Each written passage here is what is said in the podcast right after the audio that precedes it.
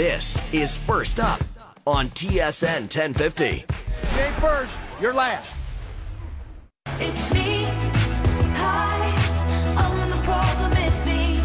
At tea. All right, third hour of First Up here on TSN 1050. Korolnik and Colaiacovo. You got some Taylor Swift playing there, and I can officially declare we are not dating anymore. Anymore. It's over. anymore. So Yeah, the new song good that run we she's gonna Taylor write. It's not. It's me. It's I. It's I'm the problem. It's me. It's gonna be. It's you. It's Aaron. You're the Yeah. problem. We're not together anymore. Yeah, that, I mean, if that's how she sings that song, I don't think it'll be as big a hit as "Antihero," but close. Basically, anything that Taylor Swift puts out will go inevitably to number to number one in the charts. But yeah, there was the TMZ report, according to Carlo Colaiacovo, that Taylor and I are dating, and I can confirm that that is no longer the case. But maybe you know Taylor was a little disturbed that I spent all my time watching sports, and that's what I was doing uh, for all of yesterday. As anyone who's a sports fan was dialed into not only the Maple Leafs game against the Washington Capitals, but also the NFC and AFC title games that went down yesterday. We saw in the first game Brock Purdy gets injured early, and from then on, San Francisco simply stood no shot. Their fourth stringer, Josh Johnson, comes in. He was completely ineffective. Then he leaves the game with a concussion. Eventually, San Fran brings back Brock Purdy, who has a UCL injury, and who knows how significant that injury will be, but he could not throw the ball. The Eagles throttle San Fran 31 7 to advance to the Super Bowl for the first time since, of course, the Nick Foles Super Bowl back in 2017. But let's be honest here, Coco. That first game was pretty junk.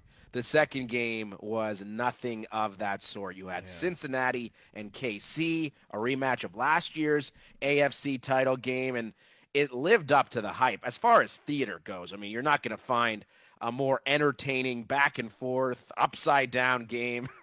uh, more so than that. And the officiating definitely had something to do with it. Some of the poor decisions made by players on both sides. And ultimately, it was the Kansas City Chiefs who emerged victorious 23 to 20, setting up what will be an incredible Super Bowl in 13 days. So here's my list of disappointing things that transpired yesterday. Obviously, Brock Purdy getting hurt took the luster right out of that game. You know, credit to San Fran. They made it a game, making it 7 7. But clearly, with Josh Johnson at center, you knew they had no chance at winning this game. And let's be honest, if they ended up winning that game, would you want to watch a San Francisco team in the Super Bowl with Josh Johnson as their quarterback? Because apparently, with all reports coming out of San Francisco, is that Brock Purdy suffered a UCL injury. He's having an MRI today, which will determine the extent of the injury. And clearly, the reason why he couldn't play is because he couldn't throw.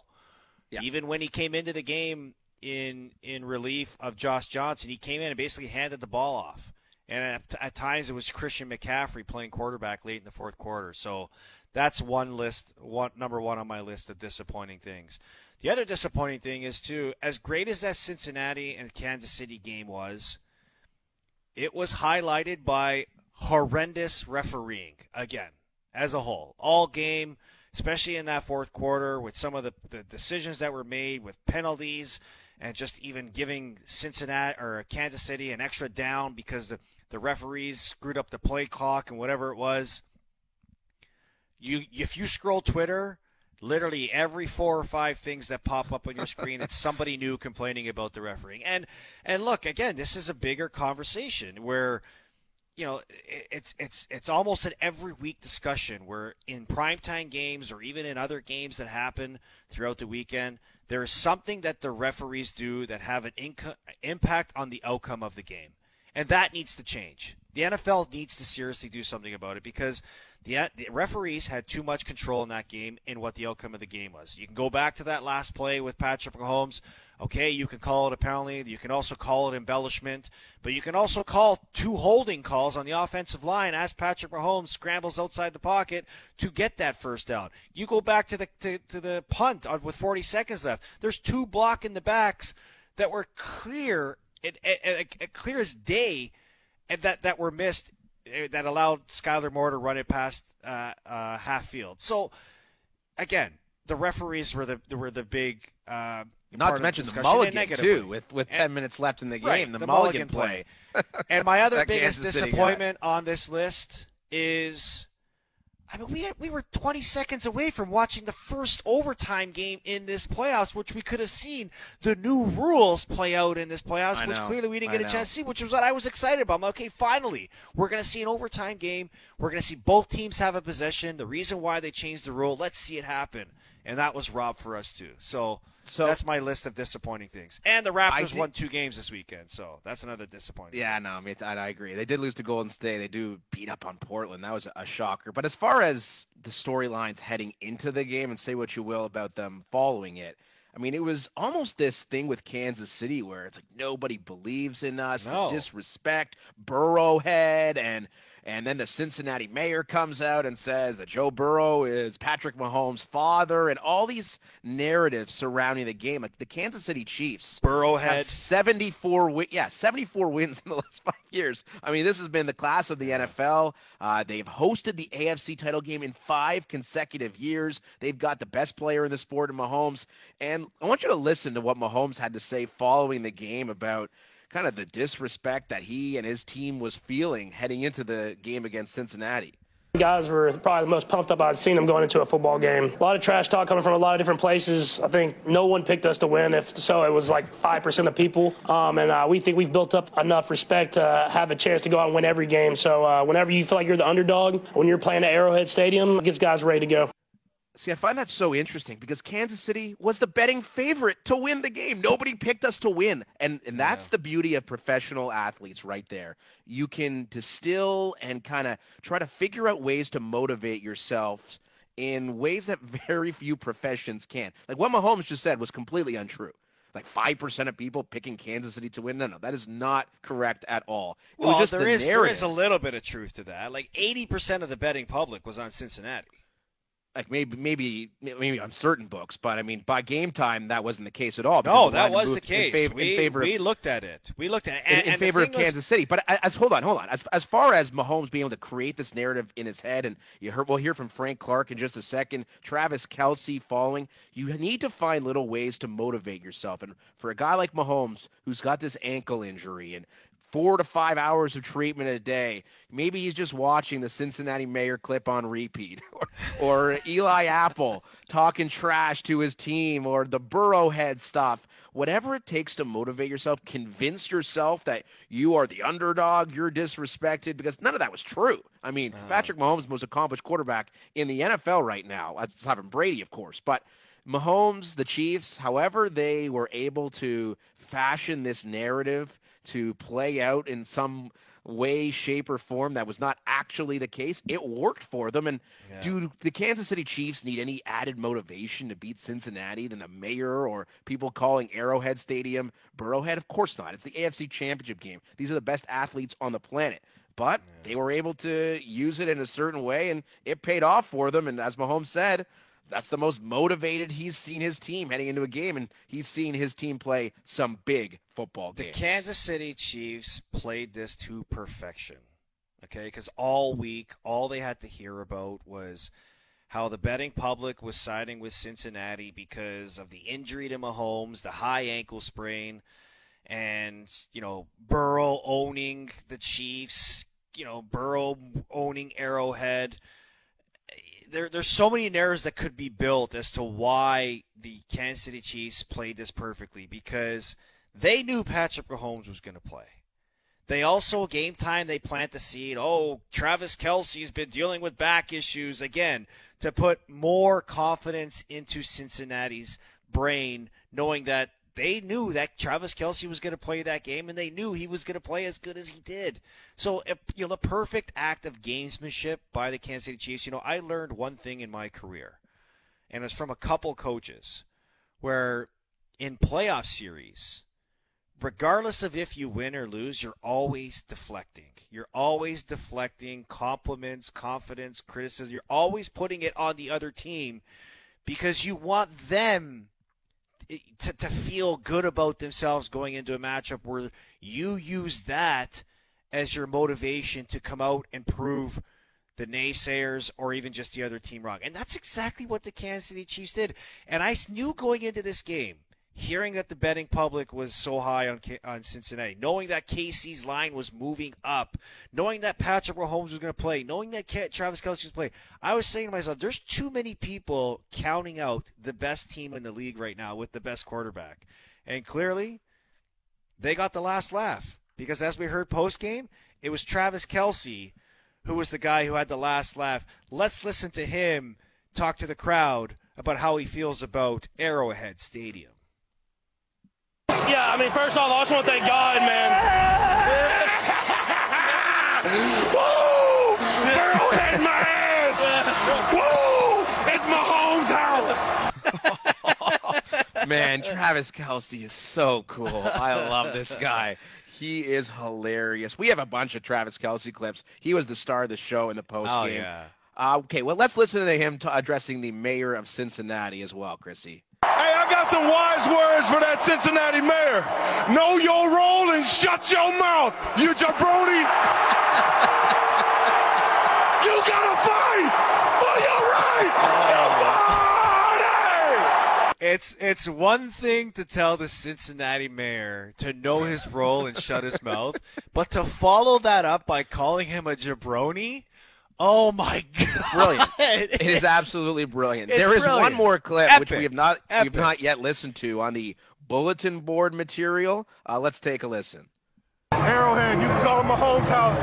Arrowhead can they, they, they can save that or kick that kick rocks, baby. They can save that for some other time, man. They, they, they posted a lot of bulletin board material. It don't mean shit unless you come in here and play. And uh, and our guys played all four quarters, all three phases. You saw Skyy Moore get that big time return late. It's just an awesome feeling right now. That's great stuff. That's great stuff from from Travis Kelce. It, it really it really doesn't Or was get that any was that Kelce that. as well? Yeah, That- that, that- that was Kelce okay. as well. Gotcha, yeah, gotcha, that was gotcha. Kelce's kick rocks, kick Yeah. rocks. we got to start incorporating. And look, good for them. show. I love the fact that they called everybody out. I love the fact that they called the mayor out for saying the most idiotic thing he could possibly say in his own press conference that he called on Friday. like who who does that? What mayor calls a press conference on Friday before one of the biggest games that your city is about to play in? Against a team that is recognized as one of the best teams in the NFL, and come out and say, We are officially changing the name of Arrowhead Stadium to Burrowhead Stadium because Joe Burrow owns the Kansas City Chiefs and Arrowhead Stadium. And by the way, we demand a paternity test for Patrick Mahomes because we believe that Joe Burrow is his DNA father. It's like, what the hell are you doing, you His idiot? you stupid biological jabroni? dad. God. Joe Burrow. Oh man. It's- How it- dare you, little jabroni?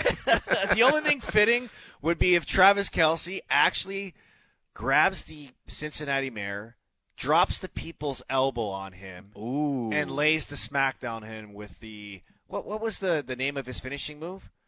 Uh, the rock bottom. The rock bottom. Yes. You're the wrestling fan here, yes. not me. I mean, I don't know. yeah, it's uh, it's some special stuff. Uh, we'll hear from Frank Clark a little bit later. Andy Reid. Everybody kept pointing back to that mayor. And the Kansas City Chiefs, man, I don't know how many times that team watched the mayor of Cincinnati's theatrics on Friday, but clearly it was a big motivator for them. Is it the reason they won? Of course not. But it's something that they can really take post game and really relish the opportunity to rub it in his face. And I'm hopeful we hear from the Cincinnati mayor at some point today, who is maybe trying to eat his words uh, a little bit. I mean, So you know backtrack, and that would be a wise move. So you know it'd be great. Like now, now that we know the teams that are playing, people are calling it the Kelce Bowl. They're calling it the Andy Reid Bowl because it's Andy Reid versus his former team. We have two weeks right now of build up towards the Super Bowl. I I want to see the trash talk between the brothers, Travis and and and J- is it Jason Kelce? Jason Kelce for Jason the Eagles. Kelce, yeah, who's- they have a podcast, so lineman. they'll be doing the podcast. Oh, that'd be awesome. It'd be awesome. Can't wait. So we've got Mark Dominik, our NFL insider, the former GM of the He's Bucks. He's up in about 15 minutes. No, no, he is the furthest thing from a jabroni. Yeah. One of the best guests in He's sports radio. Again, he's he's up in about 15 minutes. We'll play some of our winners of the weekend on the other side, and we've got Amit Mann, we've got Anthony Gargano live from Philadelphia as well in about 45 minutes. You won't want to miss that. I can guarantee it. He is one of the best guests in sports radio, along with Mark Dominik. So we are locked and loaded here on this Monday morning. Our winners winners of the weekend on the other side. And the waste management contest continues as well. We've got our special keyword for the Monday edition of the contest coming up at some point in the next hour. More first up here on TSN 1050. I gotta get out of here. I think I'm gonna lose it. The weekend is over. Uh oh. Sounds like somebody's got a case of the Mondays. Ah, but don't fret. You're all winners! This is Winners of the Weekend. Every Monday around this time, we give out our winners of the weekend, the world of sports and beyond. We've got Mark Dominik standing by. You're always a winner when you hear his NFL analysis up in about 11 minutes' time. But Coco, who are you picking for your winners of the weekend?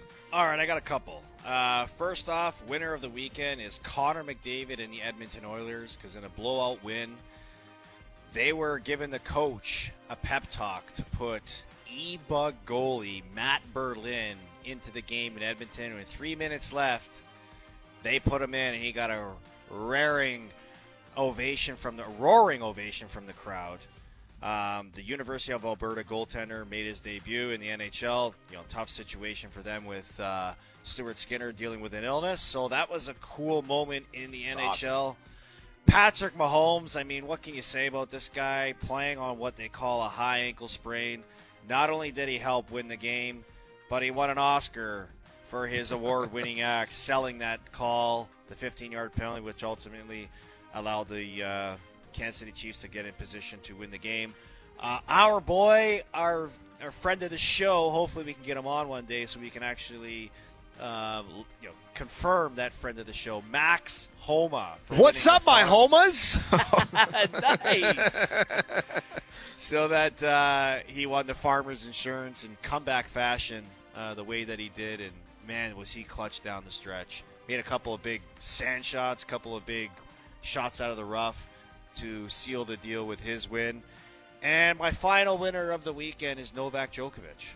I mean, what? How much more is there possibly, you know, can be said about this guy and what he's accomplished in his career, winning his 22nd career Grand Slam, tying Rafael Nadal for the most. It's almost inevitable that he's going to win his next one, hopefully sometime soon. But just to think that everything that guy's gone through over the last year with the COVID passports, whatever you want to call them anymore, and his deportation from Australia, coming in, sealing the deal, winning over Stefanos Tsitsipas in the finals. Uh, Novak Djokovic is a winner of the weekend. Yeah, you, you talk about added motivation for someone to win somewhere. I mean, not that Djokovic needs any more motivation, but yeah, to win the Australian Open at Mel- Mel- Melbourne, a place he's had so much success, and yeah, the way he was handled last year. Say what you will about how it was treated in retrospect, but uh, clearly a lot of motivation for Djokovic, and he came up huge. His 10th Australian Open title. And he took out our boy Tsitsipas, which is, you know, we were fans of Stefanos Yes. uh, following hit some of his comments, and uh, we're big fans of Stefanos Tsitsipas, but uh, beating Djokovic these days, uh, not easy, that's to say the least. How about Precious Achiuwa? I mean, for the Raptors, he was incredible. He's been unbelievable since maybe the last two, three weeks, and um, you know that's uh, that's a notable notable thing for the Raptors because they didn't have him for a long time. He suffered that foot injury early in the season, but he is definitely rounding into form. Deserves some kudos for his performance. The Raptors lose to Golden State on Friday, but beat Portland on Saturday, and they're back in action tonight on TSN 1050. Morgan Rielly's got to be a winner of the weekend. First goal of the season, and he needed it too. Let's cue up Morgan Rielly post game where he was addressing the media and he was asked how it feels to finally score in his 36th game. just just relief. That's all. Uh, it felt good. Got some good karma yesterday uh, from Easter Seals. Uh, so was was out there with those guys a lot and smiling, and uh, you know I think that's what it was. You made good on your promise to them. Yeah, and well, I, I wouldn't call it a promise. It was more of a, a hopeful guess, but but uh, that's about it. Yeah, it's like Paul O'Neill and Seinfeld. Yeah, I'll hit two dingers for you, little Jimmy. I think uh, I don't know if Morgan Rielly was promising a goal, but uh, he did get one, and good for him. I mean, getting off the schneid for Morgan Rielly, uh, very, very uh, necessary for his uh, self-esteem, I'm sure. Right. It reminded me of that baseball moment. Remember when Brett Phillips, the second baseman for the Tampa Bay Rays, was talking to this young kid who had cancer that was out to see him, big fan of his, and he promised to hit him a home run. and the next game he hit him a home run. It was one of the coolest moments ever. Sports gods, man. Yeah, sports, sports gods. gods, buddy. Right there. Sports and I think John. Tavares deserves some love, too. He's playing his 1,000th game. His two kids were there, his wife, his family. Kyle Dubas presenting Tavares with the silver stick. And uh, it was a great ceremony and a great celebration of a guy who's just been the captain of the Leafs for a long time now, an elder statesman of uh, of this Toronto team. He's been incredible uh, for a long time in the National Hockey League. A thousand games is a serious accomplishment, and uh, he's a guy with 964 career points. Probably will get to 500 plus goals in his career too. Uh, deserves a lot of kudos on a morning like today. And we must mention an, a winner of the weekend we've been talking about all morning is the guy that stole the show after the Kansas City game yesterday when he had this to say about the Kansas City mayor. Hey, I got some wise words for that Cincinnati mayor. Know your role and shut your mouth, you jabroni. you gotta fight for your right to party. Oh, a Travis. Kelce. I What absolutely love the guy, man. How, how about the, the Jay Glazer reporting leading up to it? Oh, game true game time decision was Yeah. getting shots in his back the last three days. Uh, very questionable to play, and he goes out and looks like Travis Kelce. Travis Kelce. I think if we learned anything from the last couple weeks with Kansas City, don't Don't believe, believe a single thing coming out of their Exactly. injury. Oh, yeah, high ankle sprain for Mahomes. Yeah, okay. Gamesmanship. Uh, Travis they Kelce, played it to perfection, buddy. no kidding. They played Yeah, it to they, perfection. they truly did, and it's the Chiefs and the Eagles football fans, winners of the weekend, because that matchup will be simply incredible. Mark Dominik standing by. Anthony Gargano live from Philadelphia.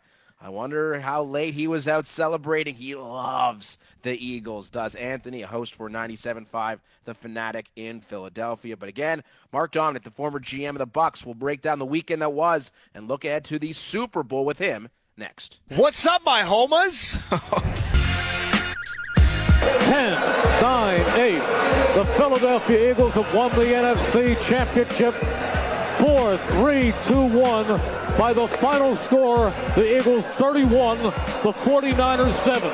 Attention, air traffic control. A flock of Eagles is heading to Arizona.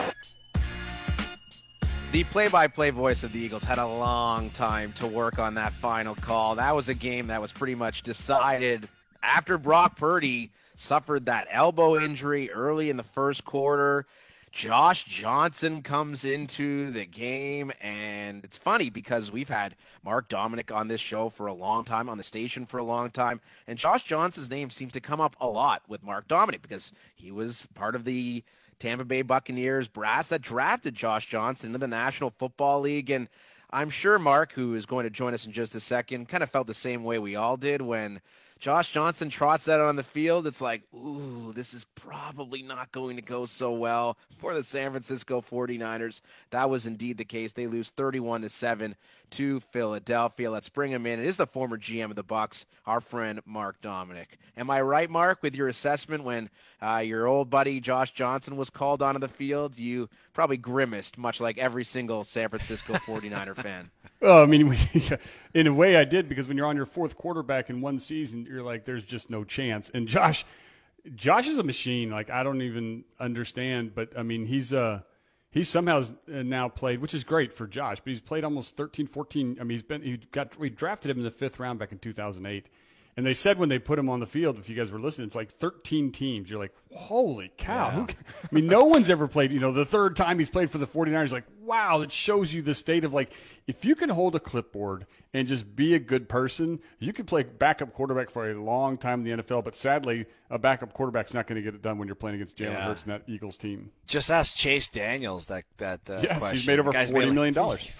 yeah, no forty kidding. million dollars. holding throwing like two holding a clipboard. Yeah. Um, well, I mean, if Josh Johnson didn't have butterfingers either, maybe the, the Oh. San Francisco 49ers would have put him in a better spot. But I mean, you're watching that game, Mark. Uh, you feel for Brock Purdy, you feel for the San Francisco 49ers, but clearly you knew when Brock Purdy was was out, they had no chance of winning that game, right? Yeah, you, you, you knew that that was the the gas that any bit that they had and any hope that they had. Obviously, you know McCaffrey ran had a great run, broke some tackles, showed his quickness, and so to keep the game tight that early on, you're like, okay, this is going to be better than I thought because I actually thought the Eagles would win. It's easy to say it today, but I thought you know I had picked the Eagles to win this game, and yet I did. You know I was kind of like, oh, geez, looks like the 49ers are coming to play. And then when Brock Purdy hits his elbow and uh, you know you see Josh Johnson come on the field, and again, Josh has played a lot of ball, but you could just sense they're like, oh, we can't go through this again. Not another quarterback. And Brock had done such a great job of putting everything. on. It was never too big for him, and uh, it looked the same way. Like this is the NFC Championship game, and Brock Purdy looked you know comfortable out there and handing the ball off and, and making. He was four for four before yeah. he left the game. Yeah, no, I, yeah, they made him come back and throw because they had no one left to play. I mean, it was it was shocking. Um, but you know, this Eagles team has been a team that people loved all offseason, and they have lived up. And this is a guy, Howie Roseman, who's the general manager, as we know. Um, not only has a good team right now, but remember, every year he's found a way to compile and, and, have another first round pick. So they already have weapons for next year and extra picks for next year. So this is a really yeah. exciting time for Philadelphia Eagle fans. And it's a very exciting time for Jalen Hurts because he's pushing himself into that 40 to $45 million a year talk, as well as a chance to win the Super Bowl and maybe be the MVP of the game. Yeah, he's been an incredible story and clearly, you know, a piece that they like clearly need you know, on that team because of – how this Eagles team looks with and without him. And I'm with you. I, I I think the Eagles are a team that nobody gives enough credit for, and you know they've had a pretty easy path to get there. I mean, let's, let's not kid ourselves. Daniel Jones and the Giants, and then you play your fourth string quarterback in the NFC Championship game. It doesn't get much easier than that. But hey, well, I guess that's the advantage of getting the number one seed. You get the number one seed, you get the home ice, home field advantage, you get this, you know, the favorable matchups, which is what they did. They took care of their own business, but just to go back to San Fran, I'm, i want to ask you this question, Mark. When Brock Purdy left the game and they panned to the sideline, you can just see the disappointment in Kyle Shanahan's face because he's he's here again in the NFC Championship game, and he's here playing with a fourth string quarterback. Mm-hmm.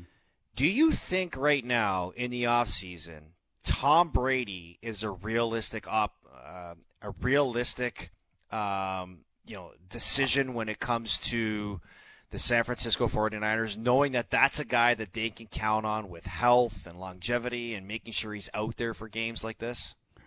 You know, I I, I don't I don't think Tom Brady's going to go to the 49ers. I, I think because of what they've got invested in Trey Lance, what they feel like they may have in Brock Purdy, that I don't think that they're going to do that ultimate move and say, hey, look, we can win a championship real quick with Tom, and everybody goes on hold.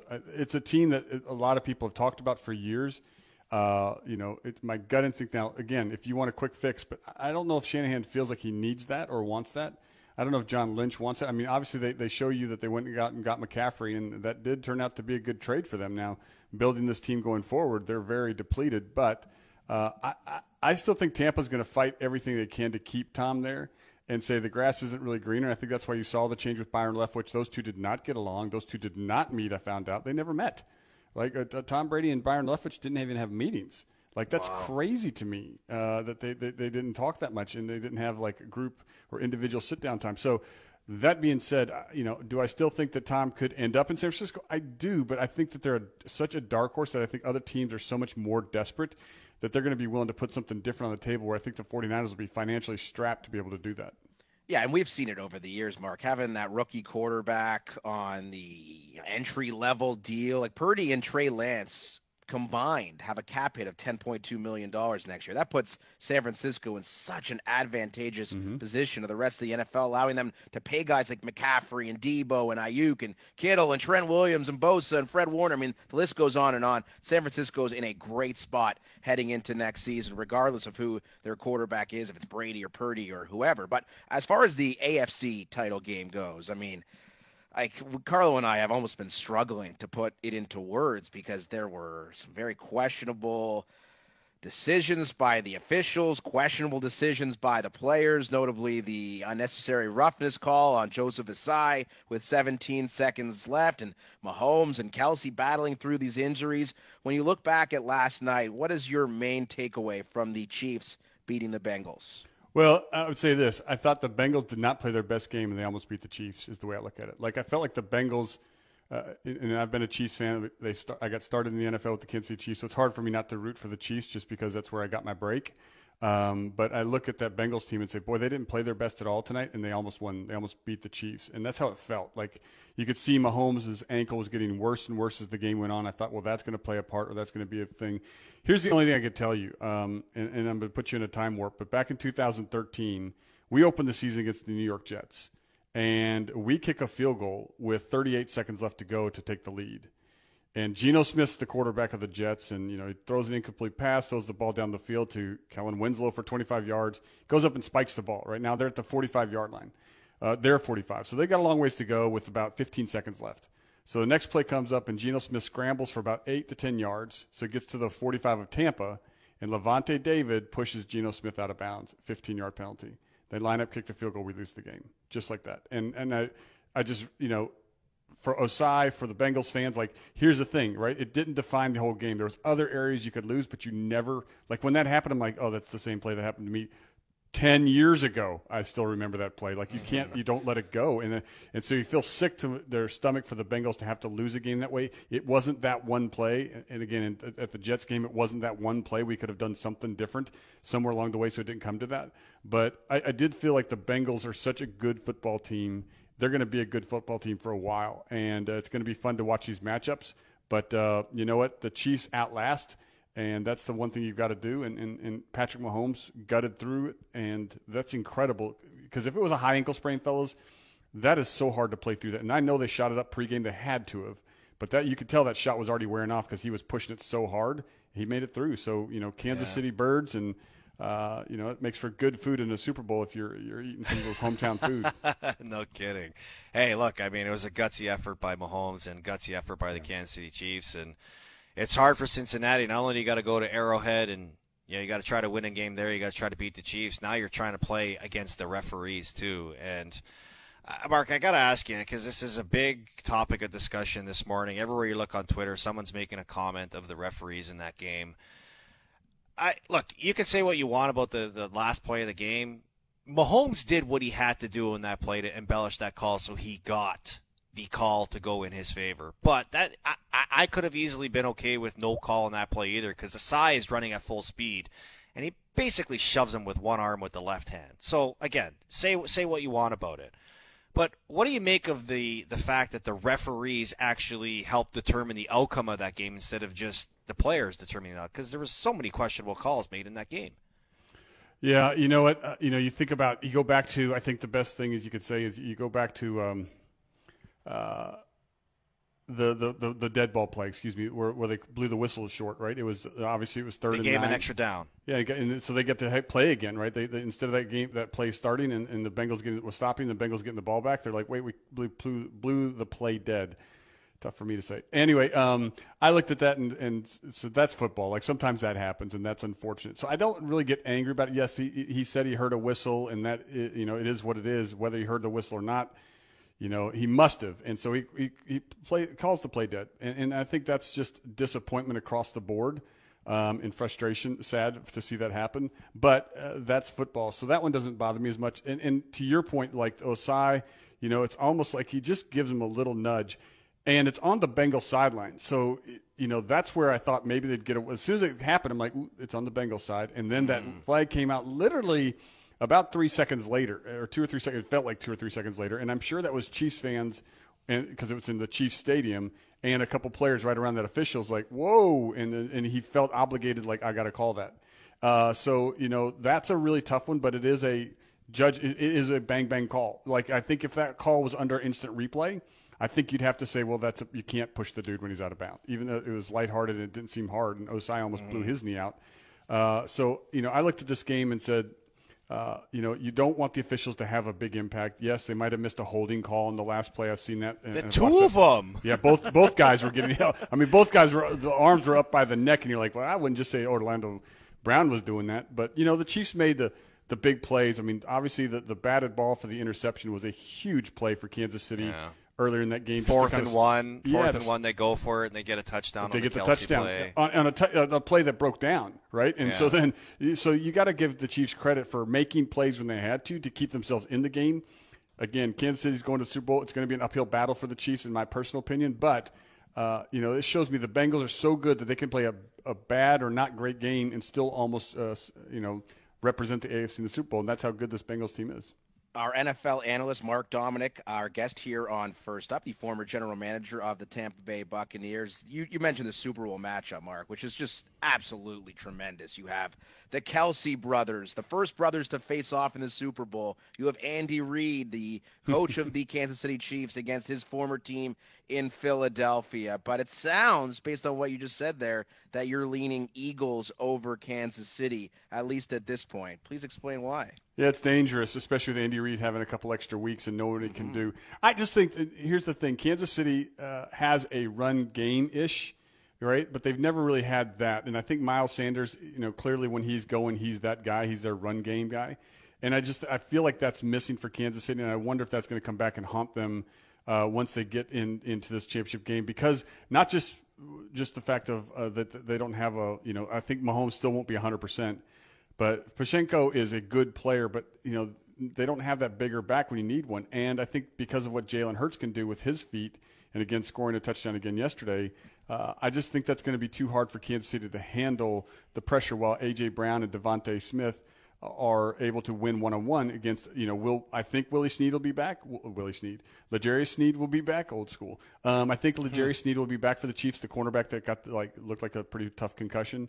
We'll see with two weeks to go, but I just feel like they pose such a threat because they can run the ball with Miles Sanders because they can beat you one on one, and they've got Jalen Hurts. That I just think it's it's a heavy load uh, to be able to handle, and I think that the, when the Eagles are set the difference between what the Bengals had to put out there on offensive line, what the Eagles will put out there on offensive line, is tremendously different. And I think because the edges are going to be so much more secure with the Eagles on the edge, it's going to help them have a little bit more time to be able to do what they want. So that's why I lean as much as internally I want the Chiefs to win. Uh, like I've said, I, I, just think the Eagles pose a bigger, tougher matchup because I think offensively that's going to be a real issue for Steve Spagnuolo and that defense. Great minds think alike, Mark. Me and you are on the same page, buddy. I'm all Eagles in this one. I like the Chiefs. I like the Chiefs. Go ahead. I haven't seen uh, the spread yet, guys. What's the spread yeah. on the game already? Well, actually, it's funny you mentioned that on FanDuel. The Chiefs opened up as two and a half point favorites, wow. and now it's the Eagles who are two point yeah. favorites. So that line has moved significantly. A lot of money coming in on Philadelphia. So yeah. clearly the well, that makes me nervous. Is in, is in line with you, Mark. Go ahead, Carl. Oh, it just makes you feel better, Mark. Makes you feel better. Uh, we couldn't go a week of football without Jerry Jones making an impact in the news of football because it was right in between games yesterday when the report came out that Kellen Moore is no longer going to be the offensive coordinator of the Dallas Cowboys, and Mike McCarthy will be calling offensive plays for the Cowboys next year. What did you make of that move, and what do you think the future is for Kellen Moore? Well, shocking for me that, that this would happen. Um, Kellen Moore was a guy that you felt like as time was going through that he was going to become you know prepped for that next uh, head coaching opportunity, next, next head coaching job, and um, so when he gets fired, uh, it just it, it's surprising. What it does to me is it spends everything in fast motions for Coach Mike, uh, you know McCarthy, and what I mean by that is I think Jerry is kind of like, hey, look, either you get this thing right or you're out. And I think he's like, okay, for me to get it right, I'm gonna call the plays. I need to call the plays again. And so, therefore, now you know Mike McCarthy's like, look, I'm going to put it all on the line this year. It's going to be my last year coaching the Cowboys. If we don't, you know, get to the NFC Championship game or get to the Super Bowl, then I'm probably going to get fired. And yes, you are because they're holding on to Dan Quinn to replace him. Right? They keep Quinn keeps going out there. The defense coordinator keeps going out there interviewing for spots and keeps coming back to Dallas because Jerry Jones opens up the pocketbook and says, "How about four million a year to be the defense coordinator? How about four and a half million dollars a year to yeah, be the I wish the Bills would have did that with Daboll. Right, Jeez. right. You just open up the pocketbook a little bit heavier and say, "Is that really the job you want, or you want to wait one more year?" And especially because Quinn's been a head coach before, he knows like I better pick the right spot, and so maybe he, these weren't as attractive as it could have been. You know, uh, I'm not sure, but you know, uh, uh, you know, we'll see how that works out. But that's what I think happened, and so therefore, uh, this shocking thing happens with Kellen Moore because you'd never heard an ounce of issue out, outside of Dallas. Like I've never heard anything. So I think Kellen Moore uh, will interview fast and, and, and, and all over the place, especially when these new head coaches finally get named at some of these organizations. And I think he'll get hired. I think he could be the offensive coordinator for a Houston Texans or, or you know, I don't know what his connections are to other people around the league. That's the big thing, as you know, it's kind of a, a merry-go-round sometimes in the NFL. But Kellen's never had a chance to be a free agent like this. But I don't. I just can't imagine him standing pat and uh, you know being a guy that you're like I would interview Kellen Moore in two minutes and as for a coordinator job or maybe it's the the quarterback job or whatever passing game coordinator but I want to bring him in because I want to pick his brain and see what what happened why this happened uh, and then also what does he know and, and how does my head coach uh, consider him as a, as a possibility but it was a big surprise to me because obviously Dallas had made moves but then boom out of nowhere they, they pushed it even further.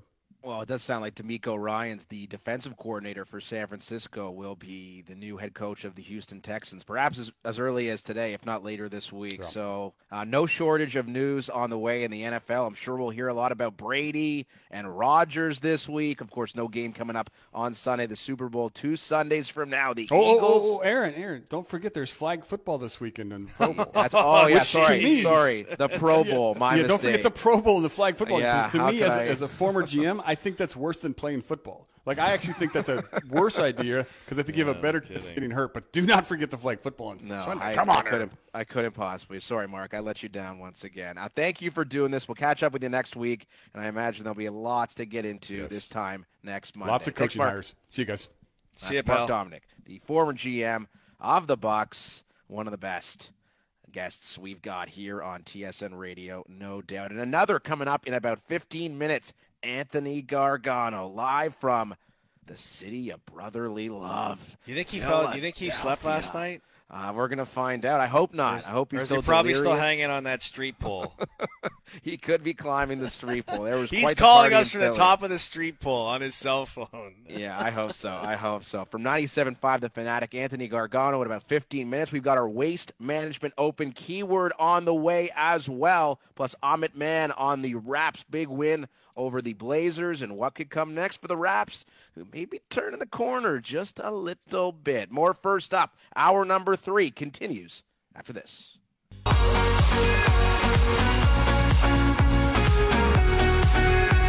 Depending on how you feel about the Toronto Raptors, their trajectory heading into the February 9th deadline, it was a mixed weekend for them. Back on first up, Korolnik and Colaiacovo, they lose to the Golden State Warriors, Warriors on Friday night. That was a great game, offensive exhibition uh, from both teams there. And on Saturday, they come out with an unbelievable show against the Portland Trailblazers, where they up 36-17 uh, in the fourth in the first quarter. They were awesome. Precious Achiuwa has been playing some great basketball, and wouldn't you know it, season 11 of Open Gym presented by Bell is available now on YouTube. Open Gym is your opportunity to take a look at the Raptors behind the scenes. And now we're opening Scotiabank Arena.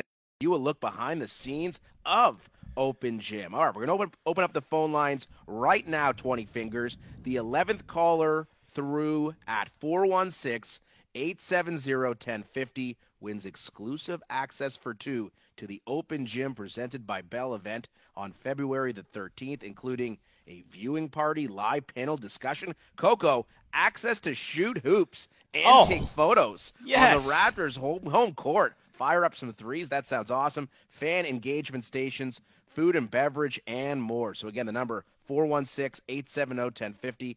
The 11th caller through wins those tickets. And we've got our waste management keyword coming up in the next 30 minutes or so as well. But man, you get on the Scotiabank Arena floor, start firing up some threes like you did at the Raptors 905 tryout all those Making years it rain, ago. buddy. Making it rain. Making it rain. Elite layupper. That's you. That's me, you. buddy. That's, uh, that's what the Precious Achiuwa has been. I mean, that guy's been playing incredible basketball of late, and you wonder how he fits into the long term for the Raptors and what type of opportunities he could get if a guy like OG Anunoby was traded, who did go down against Portland. That was an injury that did not look particularly good. Or was that against Golden State? I can't seem to recall now. There's so much sports going on this week and can barely keep it uh, keep it aligned. But yeah, that was uh, that was quite a performance from the Raptors against Portland, and I believe they're in action again tonight against Phoenix. The Phoenix Suns in Yep. Phoenix, a game you can listen to on TSN 1050. The Raptors slight underdogs to a Suns team that, I mean, let's be honest here, they've underachieved, but this is a team that could get hot in the second half if they get healthy, and that's going to be a good test for the Raps. I think we'll see what their true mettle is in a game like tonight against a Phoenix team mm. that has a lot to play for uh, down the stretch here as they are on the cusp of a playoff spot in the Western Conference. We'll get back in the Leafs in hour number four as well. Anthony Gargano coming up, Amit Mann from Yahoo Sports. And again, our waste management keyword coming up as well. The fourth and final hour on this busy Monday morning here on First Up begins next.